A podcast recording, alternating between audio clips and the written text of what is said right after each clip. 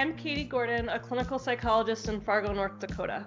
And I am Leo Boadilla. It rhymes with city. Yeah, I'm a clinical psychologist in Portland, Oregon, and we are friends who met in grad school, and we are the co-host of Psychodrama. We're both really interested in science, clinical practice, and societal controversies, especially ones that take place in academia, comedy, and other types of pop culture.